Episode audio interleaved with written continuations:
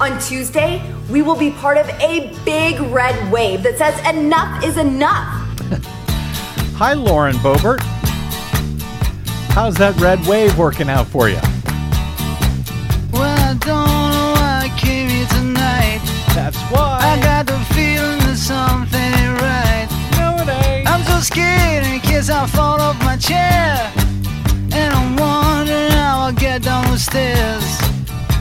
Clowns to the left of me, jokers to the right. Here I am, stuck in the middle with you. Yep. From Pacifica Radio in Los Angeles, this is the BradCast that's heard on KPFK 90.7 FM in LA, also in California in Red Bluff and Redding on KFOI, Round Mountains KKRN, and Eureka's KGOE. In Oregon on the Central Coast on KYAQ, Cottage Grove's KSO, and Eugene's KEPW. Lancaster, Pennsylvania's WLRI, Maui, Hawaii's KAKU, in Columbus, Ohio on WGRN, in Palenville, New York on WLPP, Rochester, New York's WRFZ, down in New Orleans on WHIV, out in Gallup, New Mexico on KNIZ. Concord, New Hampshire's WNHN, Fayetteville, Arkansas's KPSQ, in Seattle on KODX, Janesville, Wisconsin's WADRN. Minneapolis, St. Paul's AM 950 KTNF. We also stream coast to coast and around the globe for your listening convenience on the internets on the Progressive Voices channel, Netroots Radio, Radio for Humans, NicoleSandler.com, Radio Free Brooklyn, Workforce Rising, No Lies Radio, Verdant Square Radio, Detour Talk, and all your favorite podcast sites blanketing planet Earth five days a week. I'm Brad Friedman, your friendly investigative blogger, journalist, troublemaker, muckraker and all around swell fellow, says me from bradblog.com. Thank you very much for joining us today. I uh, got a couple of uh, couple of items of business here before we get to my guest today. You know, we complain about the corporate mainstream media just a fair amount on this program. just a little. Hi, Des. Hi. But every now and again, uh, even I need a reminder of how insidiously corrupt Fox News is compared to the non wingnut corporate outfits who we spend most of our time complaining about. I, uh, I received yet another reminder of that uh, today, courtesy of my iPhone upon waking up. As you may have heard, the inflation report for October was released by the federal government on Thursday, and it was much better than analysts had predicted that it would be. We really need some better analysts in this country. I'm just saying. Anyway, their predictions uh, are kind of off these days. Yeah, they are, aren't they? Anyway, the uh, this news sent the Dow and the rest of the market just skyrocketing. The Dow ended up closing more than 1,200 points up or uh, 3.7% higher on Thursday. But I have a lot of news apps installed on my phone, which send me various news alerts. They all covered the inflation report from the government on Thursday morning. So I want to give you an idea how they did so.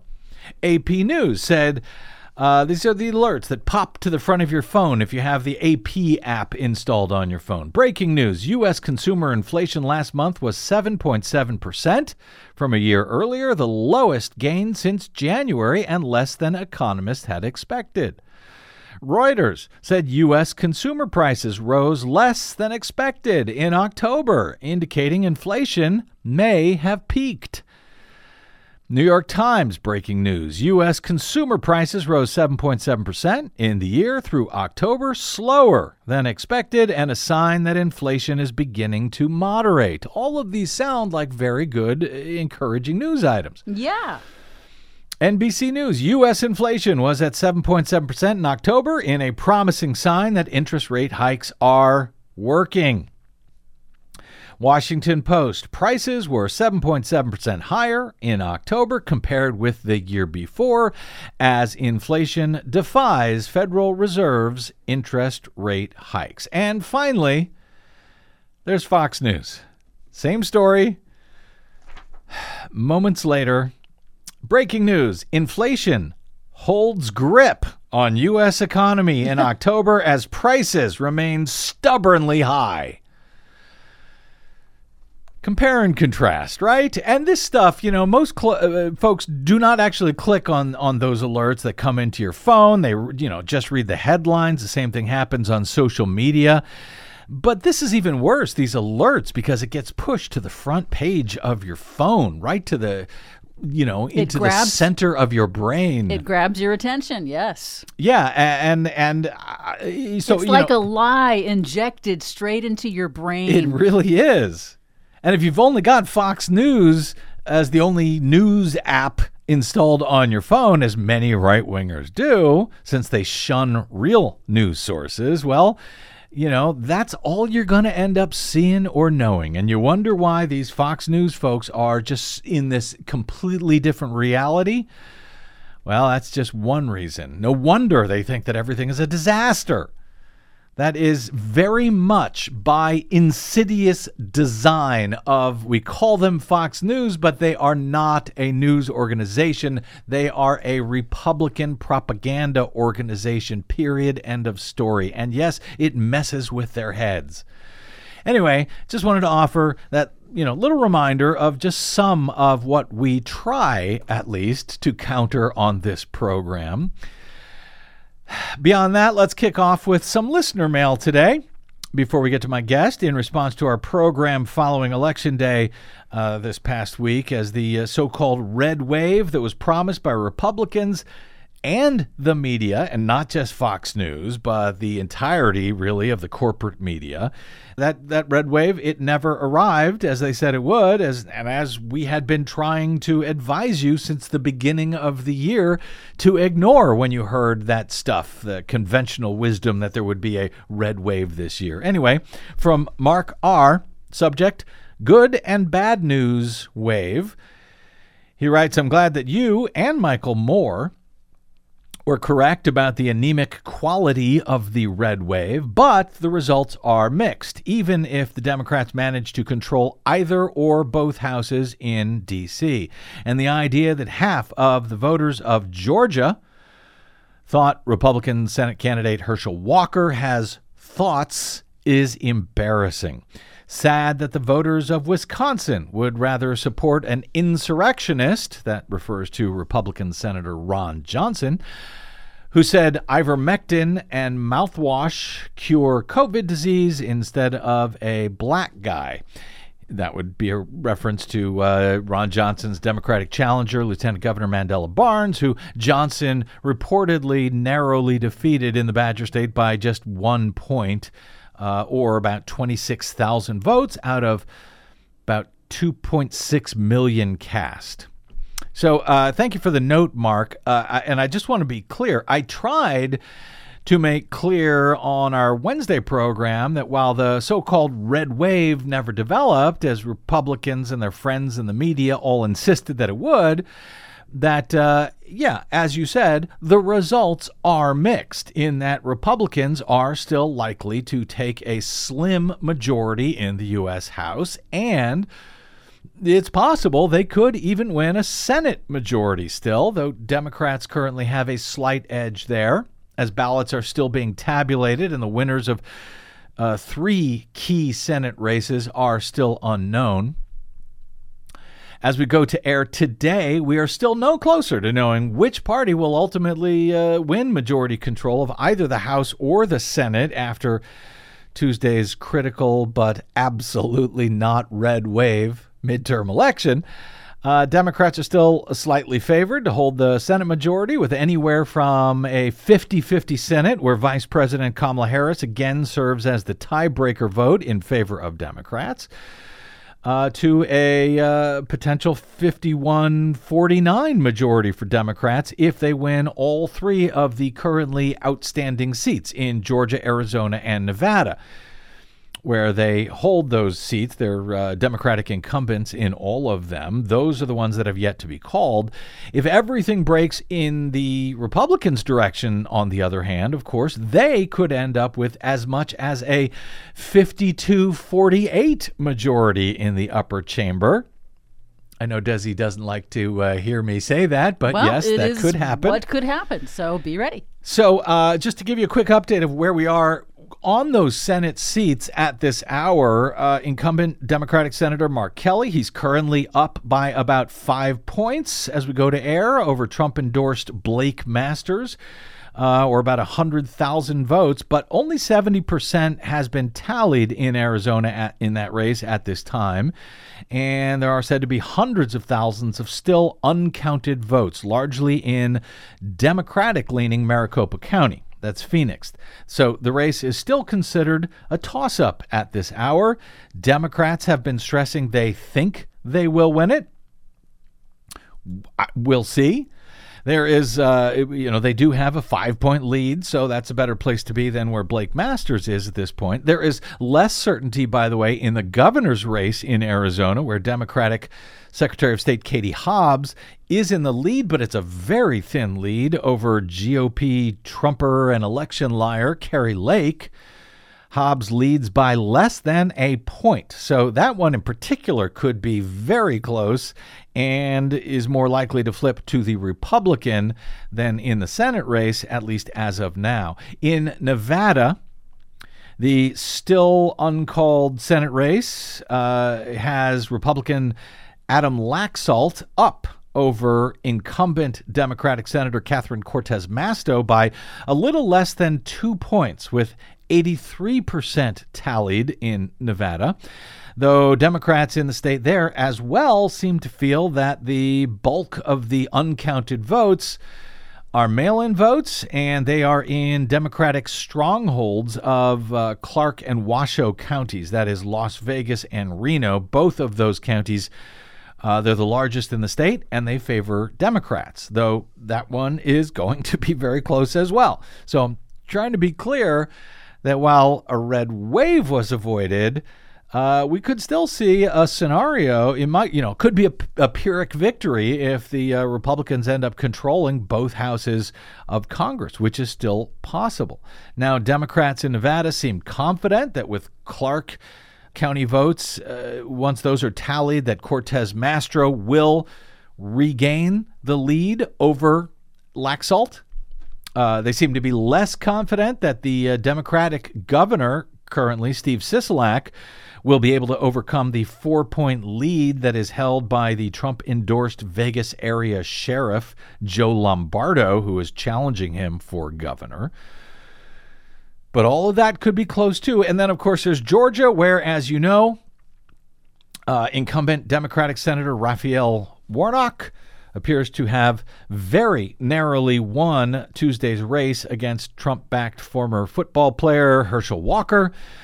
Uh, but Warnock won that by less than a point, uh, which would normally be fine. But in Georgia, you got to win 50% plus one in order to avoid a runoff election. And Warnock came in just under 50%. So that runoff in Georgia is now officially scheduled for December 6th. Please note, uh, particularly if you're in Georgia, uh, the state's new voter suppression law, SB 202, has compressed the time between the original election and its runoff election, along with the time that is allowed for requesting a vote by mail absentee ballot, and of course the time to you know both get it and return it all of that was no mistake. That's just one of the reasons why we call SB 202 a voter suppression measure. So, if you want to be able to vote in Georgia on verifiable hand marked paper ballots in the Peach State Senate runoff, yet again, which is yet again likely to determine majority control of the U.S. Senate, uh, and you want to avoid being forced to cast an unverifiable touchscreen vote at Georgia's polling places, well, now is the time to request that absentee ballot. You don't have as much time as you used to. It's a month earlier than it used to be following the uh, regular election. And I know there are folks who actually never got their absentee ballot for the original election on November 8 in key counties around Atlanta, like Cobb and Fulton and DeKalb. had they got those ballots, uh, who knows? Uh, Warnock might have gotten over 50%. So, in any event, do not wait. Request that ballot right now if you're in Georgia, especially if you're out of state and you can't vote in person no matter what on December 6th. Exactly. And if you know anybody in Georgia, let them know the time scale is much shorter now than they used to be than they're used to. Now, if Republicans end up winning, they would have to win two or more of those three currently democratically held Senate seats. Uh, but if they do, well, they would win the majority in the U.S. Senate, which would then allow Mitch McConnell to take majority control again. He would prevent any federal judges for the next two years, including any Supreme Court vacancies that might happen from being filled over those two years. Uh, he would also block any and all executive appointments by uh, by Joe Biden. So Democrats need to hold at least two of those three to retain their majority in the upper chamber. As noted, no one is out of the woods yet. As to the U.S. House, uh, where unlike the Senate, the odds currently actually favor the Republicans to win a majority, if narrowly, well, it's also where the horrible Congresswoman and gun toting loon, uh, Congresswoman Lauren Boebert of Colorado's 3rd Congressional District, is in a razor thin contest at this hour, anyway, with Democratic challenger Adam Frisch. Now, this race, uh, you heard Boebert at the top talking about, oh, it's going to be a red wave that stuns everyone. You know what stunned everyone? The fact that Lauren Boebert may be unseated. No one saw this coming, not even me. New York Times had this in their uh, absolutely certain to win column. Anyway, uh, everyone is stunned by how close this race actually is. And after leading by about 36 votes overnight, Adam Frisch was leading by about 36 votes. Boebert has now regained the lead for the moment by less than a thousand votes out of more than 3,000 votes cast. This in a district, Colorado's third, that covers more than half of the state. Geographically, it's the entire western slope of the Rockies. It encompasses 29 counties, believe it or not, which I didn't believe it uh, when I uh, saw that today. I checked with a state election official who said, yep, it does. Uh, in fact, 98% of the vote in this race has now been tallied, but Democrats in Colorado suggest that here too that the vote that is still out is in uh, uh, comes in from enough uh, you know, liberal enclaves like Aspen, which is part of this district, that uh, will end up favoring them. We will see if they're right. Either way, I think it's almost certain that this particular race will go to an automatic recount in Colorado under state law, where uh, recounts are automatic if there's a margin of less than 0.5 percent.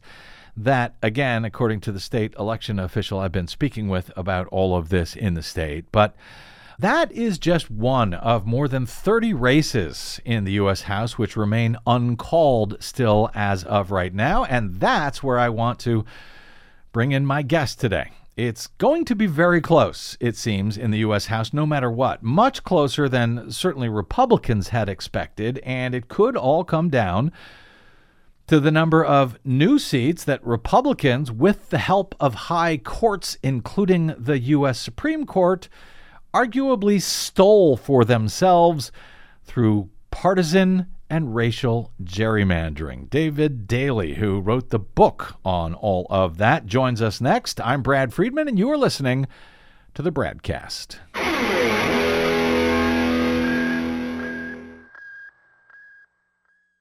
Hey, this is Brad. Here at the BradCast and BradBlog.com, we fight for election integrity all year around, like no other media outlet in the nation. But of course, we need your help to help us remain on your public airwaves and completely independent. Please help us continue that fight over your public airwaves by stopping by bradblog.com slash donate. And thanks.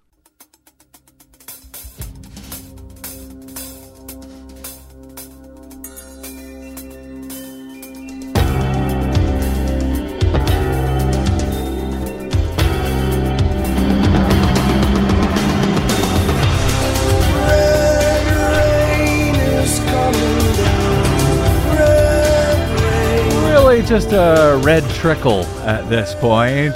Welcome back to the BradCast. Brad Friedman from BradBlog.com. As we go to air, now two days after this year's midterm election day, as votes are still being tallied across the country, particularly in states in the West, where we take a little bit longer to make sure we get it right rather than simply get it fast. It remains unclear which party is going to ultimately control the U.S. House, though odds do favor a Republican majority, if a very thin one at this hour in any event. Their promised red wave never came, as you know, but their pickups are currently believed likely in the House to still be enough to take over control. Uh, majority control in the House. And to that end, well, a win is a win. Our system gives full control to either chamber of Congress based essentially on whoever has the larger number of seats. And while there was a day when members of each party might work with each other, others across the aisle to, you know, make those partisan majorities a little bit fuzzier. Alas, uh, to a large extent, those days are completely gone. So even a one seat majority in the House for Republicans would likely prevent any bill supported by Democrats from being adopted in the lower chamber for the next two years. Republicans, and yes, therefore the media, had been suggesting that, uh, you know, there could be a, a, net gain of as many as 50 or more seats over Democrats in the U.S. House this year.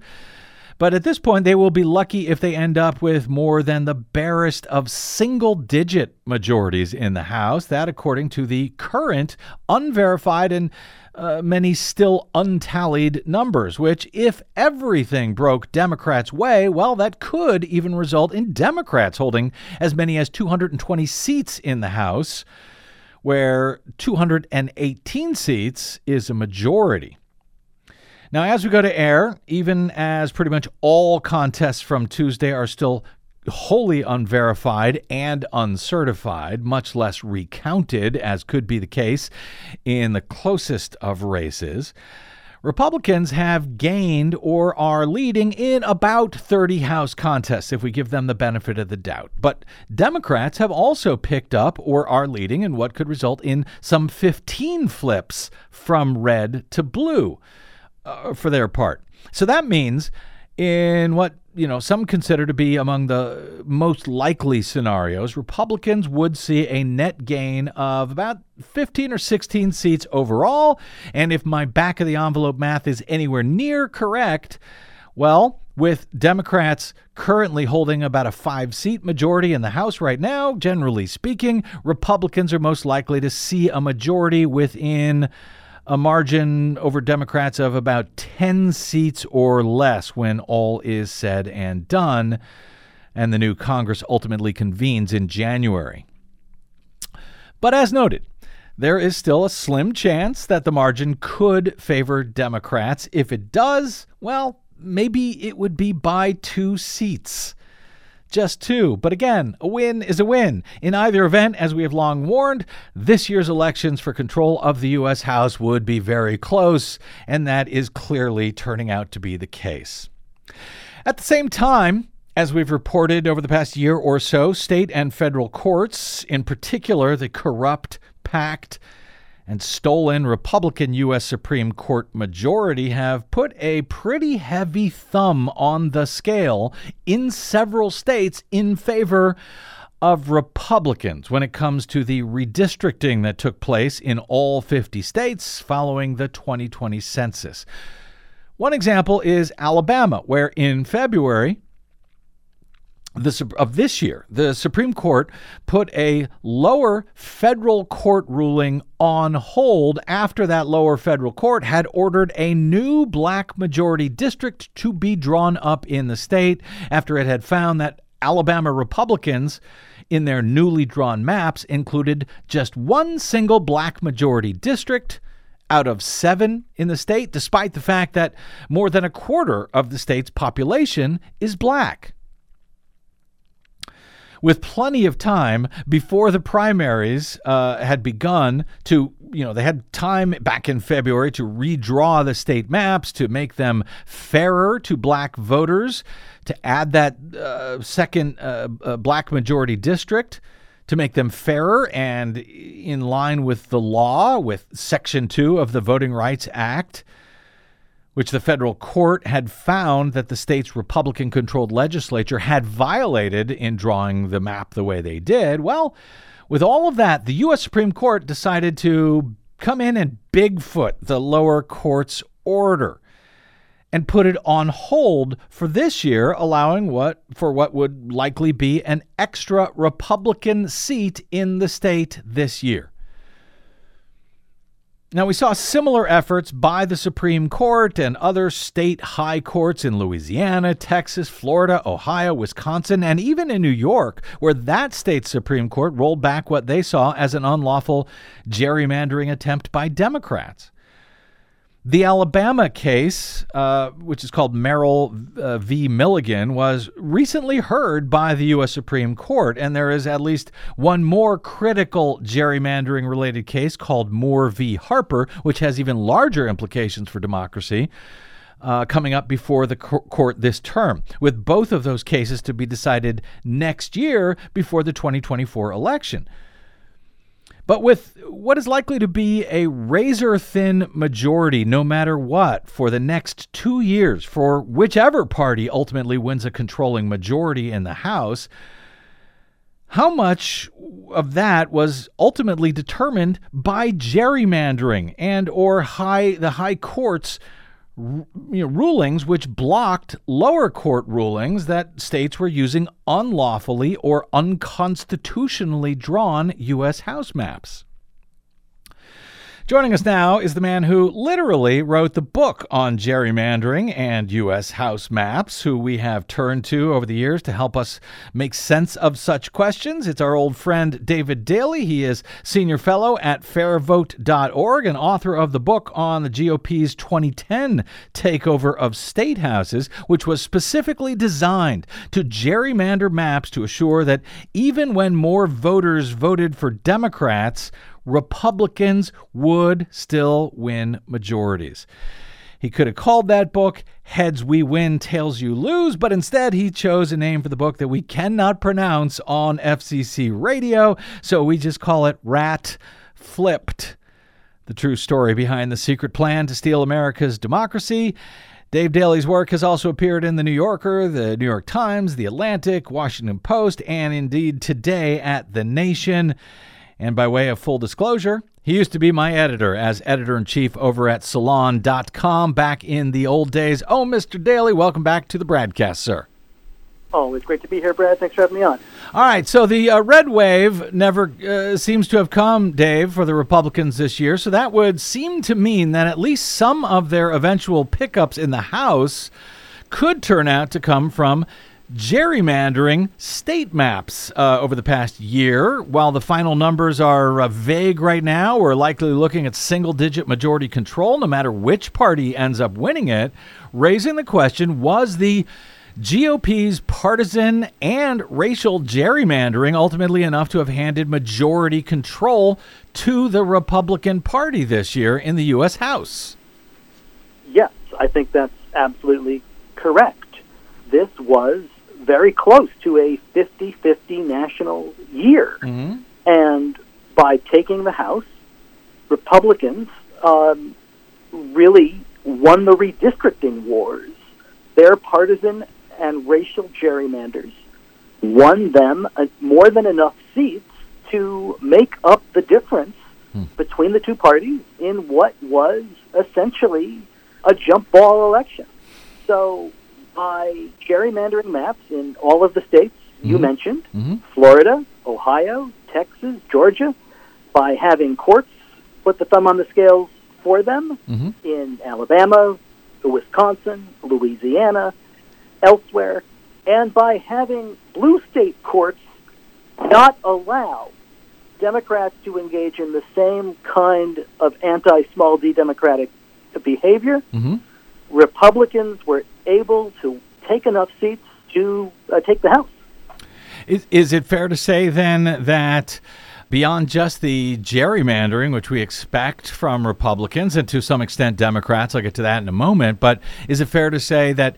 Uh, that there were enough decisions by the courts, the high courts, particularly the U.S. Supreme Court, that, well, essentially, uh, you know, by putting their thumb on the scale, the U.S. Supreme Court is handing the Republicans a majority in the U.S. House for the next two years, blocking the Biden and Democratic agenda for those years along with it. I think you can quite reasonably say that. Absolutely. Mm-hmm. This court, first in 2013 mm-hmm. in the mm-hmm. Shelby County versus Holder case that effectively eviscerated preclearance mm-hmm. from the Voting Rights Act. Mm-hmm. That had required states with a history of the worst racial prejudice in their voting practices to pre-clear any changes, mm-hmm. including maps, before the Department of Justice. This year, Texas, Florida, Arizona, Alabama, all of those states were free from pre-clearance. They did not have to do it, so their maps effectively uh, were allowed to be enacted without having to have anybody say those are okay. And just to be clear, then, just to be, 20, just, just, to be clear to, to listeners, when you talk about pre-clearance, this was in the old days before it was gutted by the U.S. Supreme Court in these uh, states and, and counties with a history of racial discrimination. If they wanted to make changes to election laws and maps and so forth, they had to approve them first with the federal government or federal court before they could be put in place. That was what was killed uh, back in 2013 by the U.S. Supreme Court in the Shelby case. Uh, so now they can put these uh, racially discriminatory uh, maps and laws in place, and it's only after they do their damage, really, that uh, they can be challenged under a different section of the Voting Rights Act. That's completely right. Yes. Uh, and then in 2019, mm-hmm. in in Rucho versus Common Cause, mm-hmm this court effectively closed the federal courts to partisan gerrymandering claims as a non-justiciable political issue. What that had the effect of doing was giving a green light to every state legislature in the country to say, gerrymander up to your wildest dreams, we're not going to do anything about it. Mm. That is especially the case in red states, mm-hmm. where state Supreme Courts, which effectively became the only place that could stop a partisan gerrymander after the uh, U.S. Supreme Court said we're not going to do it. Mm-hmm. Well, all of those courts in Texas, in Georgia, in Georgia, in, in, in Florida, in Arizona have already been packed and stacked by Republicans in those states. They mm-hmm. are effectively already partisan actors in those places. They're not going to do anything about it. So that turbocharged the amount of gerrymandering we saw this cycle. Mm-hmm. And then, as you mentioned in the intro, what this court did on voting rights when Alabama, mm-hmm. which this is really a textbook Section 2 of the Voting Rights Act mm-hmm. uh, claim. It was uh, such a textbook claim that two Trump appointees on the lower federal court on the three judge panel yeah. found that the Alabama map violated the Voting Rights Act. Yep. When this case got appealed to the U.S. Supreme Court. Even John Roberts, who, as we know, is not exactly a friend of the Voting Rights Act, right. said that the lower court had correctly applied existing law, and yet this court, regardless, they stayed the lower court uh, ruling. They put the old map back in place. They effectively handed Republicans an additional seat in Alabama that Democrats would have won. Mm-hmm. They did something similar in Louisiana. You had Georgia. After the decision in Alabama, you had a judge come out and say, well, we think there's a problem with the maps here, but mm-hmm. based on what the court just did in the Alabama case, we can't do anything about it. Once you start adding up all of the seats that Republicans claimed either through extreme partisan gerrymandering and what the federal courts and state courts gifted them. Mm-hmm. When you take the four seats in Florida, a couple seats in Ohio, a couple in Texas, in Tennessee, in Wisconsin, when you take the seats that Republicans bulldozed or hijacked from independent commissions in Arizona and Iowa, you're looking at somewhere between 12 and 14 seats which I think will probably end up being something close to twice what the ultimate majority in the House ends up being. Yep. Now, uh, to be fair, David Daley, uh, we did see uh, redistricting from Democrats in states like Illinois, New Mexico, Nevada, for example, which may have also helped to uh, at least counter some of the GOP gerrymanders. Do you consider what those states did to be extreme partisan gerrymanders in the same way that we saw in so many Republican states? And does it appear to have helped goose Democratic numbers in those states, or, or, at least offset some of the partisan and and or racial gerrymanders that were done in Republican states. Yes, I think that gerrymandering is anti-democratic and cheating, no matter which party does it, mm-hmm. and um, it should be simply against the rules. it would be really easy for a party in charge of Congress to pass a law that says this cannot be done. Districts cannot be drawn in order to favor or disfavor either political party, and there's plenty of ways of of checking uh-huh. whether or not those maps do these days with yeah. computer technology and the like. So it, it can be done, and American voters who hate partisan gerrymandering by wild mm-hmm. majorities mm-hmm. would would get behind something like that altogether. But let's take a look at what Democrats actually did this cycle mm-hmm. and compare it to what Republicans did uh, this cycle. Democrats absolutely grabbed a couple of seats in Illinois. Uh, they grabbed a seat in New Mexico. They gerrymandered Nevada, but that's not going to change the ultimate partisan balance of that mm-hmm. delegation. They simply uh, shored up some, some Democratic incumbents there. They tried to gerrymander Maryland and had a federal court block that. Mm-hmm. Uh, and yet, and yet, by the way, when the federal when when the federal court blocked the Democrats from doing it in Maryland, the Supreme Court did not put that on hold. That one stayed in place. It was only when federal courts blocked it, uh, you know, racial Shocker. gerrymandering elsewhere, that the Supreme Court said, no, no, no, let's let's slow down yeah. here. We'll we'll hear this case later on. Yeah, it's exactly right. It's exactly right. The partisan the partisan bias from this court is on display each and every day. They don't even bother to hide it anymore. They have six of them, and the rules are what we say goes. Now, the New York State Supreme Court blocked maps that was uh, that were drawn by the state's Democratic state uh, uh, legislature there, which uh, seems to have resulted in a bunch of pickups for Republicans in the Empire State, with the uh, state Supreme Court blocking the, the Democrats' map. I think about uh, four seats have been uh, flipped from uh, blue to red in uh, in New York. Is that because the state Supreme Court insisted on fair districts there, or because they were putting their thumb on the scale for Republicans in the state? Well, I think what the state Supreme Court in New York did was enforce the state's constitution. Uh, voters in 2014 enacted various redistricting reforms. Mm-hmm. Uh, they wanted a process uh, that involved both both parties, mm-hmm. um, and they wanted reasonable maps. And what New York the Democrats did, completely understandably, and you and I talked about this a lot over the course of the summer. The New York Democrats looked at what happened at the U.S. Supreme Court, mm-hmm. and they saw that states were now free to go ahead and gerrymander to their heart's content. Mm-hmm. Uh, they looked at what Republicans had done last decade and were continuing to do this decade, and they said, well, we have to do the same thing, uh, or else we'd be disarming unilaterally. Um, you can debate the morals and ethics of that, mm-hmm. which we did, but the, the politics of it, I think, are pretty clear. But they went so far that the state Supreme Court slapped them down. And the state Supreme Court, I think, properly slapped them down. Mm-hmm. What those uh, Democrats in the state legislature did violated the state constitution. But the court went a step further, right? They uh, they actually said you cannot be trusted to draw these lines. We're going to take the responsibility away from you and hand it to an independent special master. Uh-huh. And that special master went and and drew what is a pretty balanced and proportionate uh, map. Mm-hmm. Uh, so Democrats thought they might be able to gain seats in New York. They are going to lose them.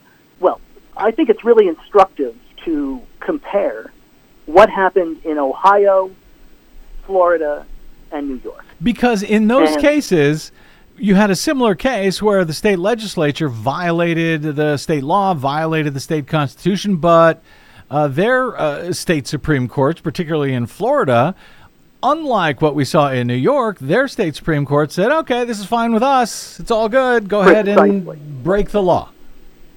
Precisely. Uh, and so in New York, a Democratic state legislature constrained a, a Democratic majority Mm-hmm. from enacting a wildly gerrymandered map. Mm-hmm.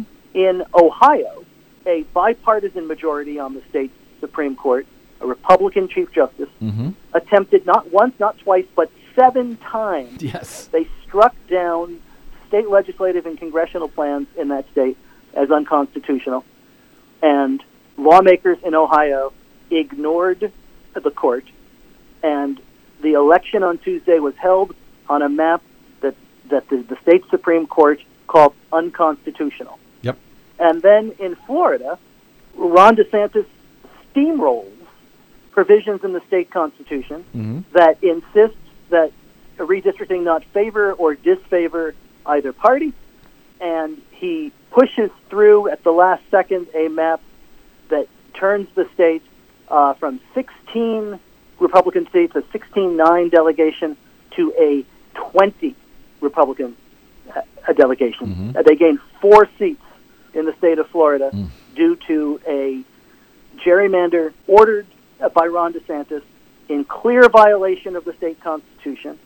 And just like Republicans did a decade ago when they attempted a similar gerrymander, Mhm. they lost in Florida's state Supreme Court, which at the time was not a conservative dominated uh, court. Mhm. But that took five years. It Yeah. took two election cycles. Republicans got two free elections Yep. to gerrymander and to take the claims and the spoils of that. Yep. And so this is the strategy, right? Justice moves so slowly, if it moves at all, that here we are looking at a majority in Congress that could be determined based on a gerrymander in Florida alone Yeah. that courts in a couple of years could find to be unconstitutional. We're not going to get the 2022 election back, right? Right. This is what Republicans have done, and this is what they keep getting away with. I know, and I, and it's particularly maddening. You know, in Florida, the map that Ron DeSantis insisted on was one that even the Republican legislature in Florida wouldn't wouldn't draw. They were against it. They thought it went too far. The Republican majority uh, uh, state legislature, DeSantis said, "Do it anyway," and that's what we got. That's what we've got to deal with. And yeah, it takes years to work this out. Uh, you know, in, in the best of cases, uh, Dave Daley, I've got just a minute. Is there any solution? To this madness anywhere on the horizon. Like I say, you know, these these cases may eventually be heard if the state legislatures like in Ohio don't simply ignore the the, the state supreme courts. These seats will remain essentially stolen for years at a time. Now, I know that the Democrats, um, the Freedom to Vote Act, had included a ban on partisan gerrymanders, but without the 52 seats the Democrats are hoping to win in the Senate this year uh, that would be needed to reform the filibuster in order to pass that bill with a simple majority vote. To me, it seems like there's little path to uh, passage over the next two years at least of anything that can change this. And of course, the Supreme Court seems chomping at the bit to outlaw racial uh, gerry or to allow, I should say, racial gerrymanders, which are currently, in theory, blocked at the uh, uh, federal uh, level by the Voting Rights Act. Am I right on these two scores? And if so, is there any way out of this madness somehow, David Daley? Uh, I fear you're right, Brad. I think things are going to get a lot worse before they get any better on these fronts, especially when you look at what happened to state supreme courts in North Carolina and Ohio, those brave courts that tried and tried against against Republican uh, gerrymanders in those states, and uh, Republicans took firm control of both of those courts uh, on Tuesday, and will control them now for the next several years. Would not surprise me if uh, both states tried to uh, force through mid-decade redraws now that are even wilder gerrymanders than the maps that currently exist. Uh, I do agree with you as well that I think the Milligan case from Alabama is going to hollow out what little remains of Section 2 of the Voting Rights Act. I think there is, I think, a growing understanding amongst a lot of a lot of political scientists and, and folks who work on election reform that single member winner take all is a really bad way to elect a, a U.S. House, especially given the kind of computer technology and the cracking and packing that map making software allows these days, the polarization in the country, and that until we move to a system that is a little more proportional, uh, that allows for a little more give and take, that we are going to be stuck on these frozen gerrymandered maps and um, pushing ever closer, I fear, to entrenched one party minority rule. One of these days, David Daley, I'm going to find something, uh, some good news to have you on to talk about. But uh, usually, when Mr. Daley is here, things aren't that great. Uh, I'm sorry to say. I bring the black cloud. You do, although, uh, boy, these days a lot of guests bring such clouds to this program, uh, even in a week that uh, could have been much, much worse for democracy. So we got to take our victories where we can find them. David Daley is senior fellow at fairvote.org, and you can find him on the Twitters at Dave Daley3. That's the number three. He is the author of what we call Rat Flipped. You'll be able to find it at the bookstore. Rat Flipped, the true story behind the secret plan to steal America's democracy, and more recently, and perhaps more encouragingly, Unrigged How Americans Are Battling Back to Save Democracy. David Daley, always great speaking with you, my friend. Look forward to it next time. Thanks, Brad. Anytime. Thank you, sir.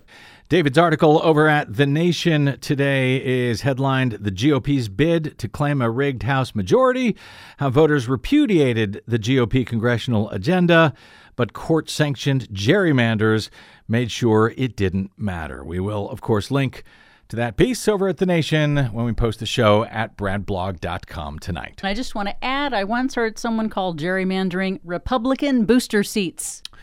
I get it. Yeah, kinda. Apparently, that's what they need. Yeah. in order to win.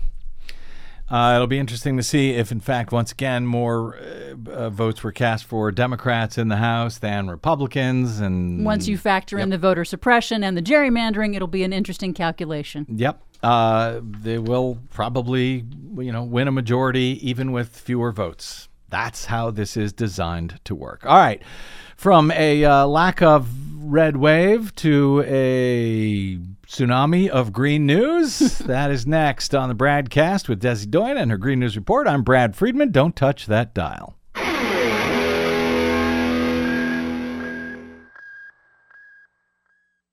The BradCast and the Green News Report are 100% independent, 100% listener supported. But we can't do it alone. We need you. Please help us bring real facts to listeners at independent stations around the nation. Please drop by bradblog.com slash donate. That's bradblog.com slash donate. And thanks.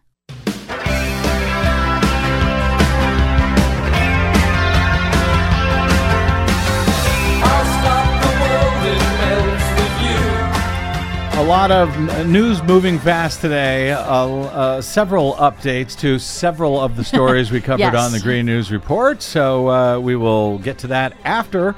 Let's jump right in to our latest Green News Report. Definitely not a Republican wave, that's for darn sure. Missing red wave in 2022 midterms is good news for the climate.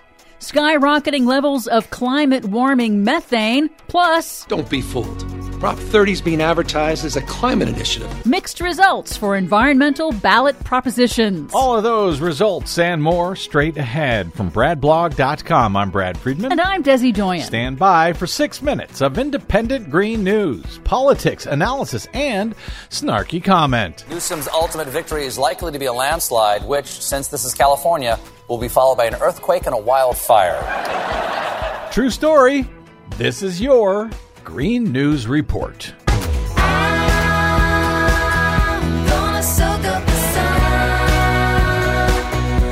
Okay, Desi Doyen, I'm happy to hear that the midterm elections were not a disaster for the climate. Mm-hmm. But speaking of disasters, Florida is once again in trouble. Yes, a rare November hurricane, Hurricane Nicole, made landfall on Florida's east coast overnight Wednesday as a Category 1. Fueled by record warm ocean waters, the sprawling, slow moving storm has brought significant rain and flooding to storm weary parts of Florida, still damaged by deadly Hurricane Ian a month ago. President Biden has approved emergency disaster relief for the state. The National Oceanic and Atmospheric Administration warns in a new report this week that levels of powerful climate warming methane continue to rocket up at record rates, with concentrations now more than 160% of pre industrial levels. A new report by the International Energy Agency reveals that globally, methane pollution from the fossil fuel industry is 70% higher than countries are officially reporting. The Global Methane Tracker also found that the U.S. Environmental Protection Agency is seriously underestimating the oil and gas industry's methane pollution by as much as 70%.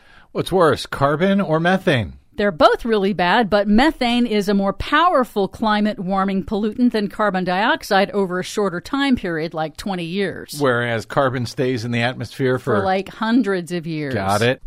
Now on to the critical 2022 midterm elections. As we go to air, we still don't know who will control the U.S. House or Senate next year, with several close races not yet decided. But the corporate media's conventional wisdom of a Republican red wave did not materialize. Shocking. Some notable climate related results. Republican climate science denier Senator Ron Johnson won re election in Wisconsin. Boo. Pennsylvania's Democratic Lieutenant Governor and climate hawk John Fetterman soundly defeated Trump endorsed TV doctor Mehmet Oz. Yay. In the U.S. House, despite heavy gerrymandering in Republican controlled states, voters in Ohio flipped a seat held by longtime Republican climate science denier Representative Steve Chabot, giving it to Democrat Greg Landsman.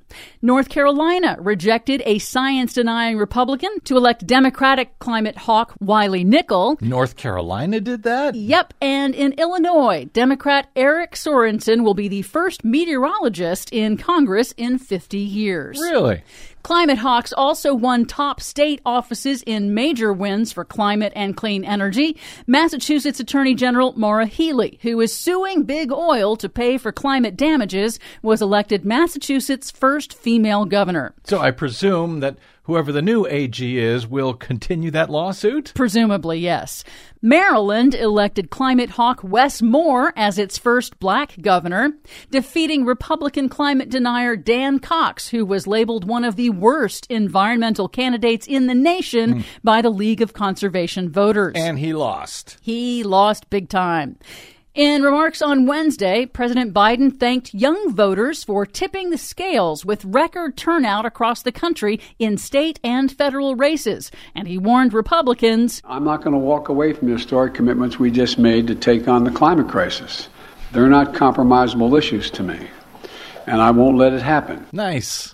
Climate advocacy groups heralded the enormous organizing effort to mobilize young voters. Nonprofit climate group Evergreen Action said that actually delivering on bold, concrete climate investments like the Inflation Reduction Act are an electoral winner. Quote, just months after passing historic climate legislation, Democrats across the country have defied historic trends and achieved one of the best midterms for a sitting president's party in recent memory. And finally, results from statewide climate and environment ballot initiatives were mixed. Voters in California appear to have rejected a proposition that would have raised taxes on millionaires to fund the transition to electric vehicles after Democratic Governor Gavin Newsom labeled it a Trojan horse giveaway to a rideshare company. Florida voters rejected a tax break for property owners that hardened their properties against flooding and rising sea levels. However, New Yorkers approved a $4 billion state bond measure to upgrade the state's infrastructure against climate impacts and rising seas. Nice. For much more on all of these stories and the ones we couldn't get to today, check out our website at greennews.bradblog.com. I'm Brad Friedman. And I'm Desi Doyen. And this has been your Green News Report.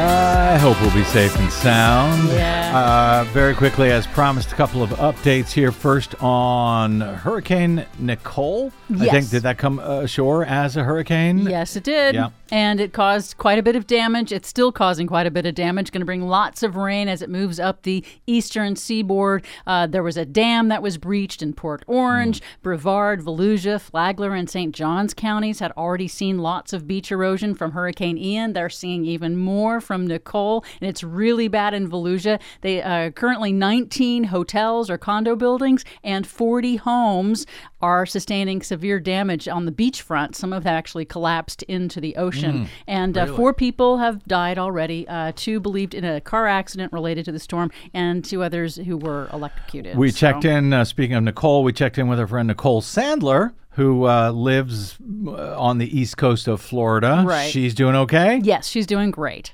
Okay, great. So, there you go. So I because I think it hit actually north of Yeah, where she yeah, she was not is. in uh, in the high direct impact path? area. Good. Correct. All right, and the other uh, since you covered a whole bunch of uh, uh, Races that r- uh, elections that had something to do with the environment. yes. Ryan Zinke, the former Interior Secretary under Donald Trump, the wildly corrupt former Interior uh, Secretary under uh, Donald Trump, he was running for office in Montana's first congressional district against Monica Tranel or Tranel.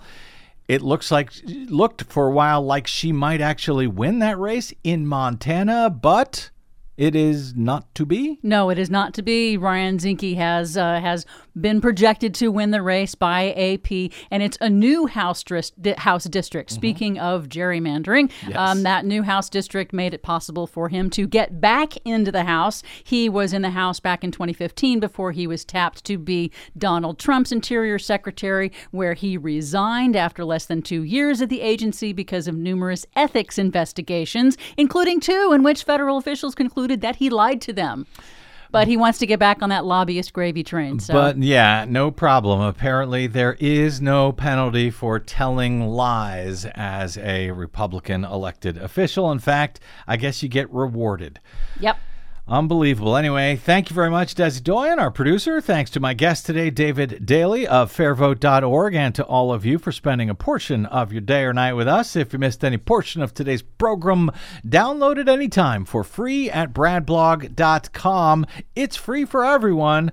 No paywall, thanks to those of you kind enough to hit the donate button at bradblog.com or just go straight to bradblog.com slash donate. Drop me email if you like. Always good to hear from you. I am bradcast at bradblog.com and I'm on the Facebooks and the Twitters at the Brad Blog. We will see you there. Until we see you here next time, I'm Brad Friedman. Good luck, world.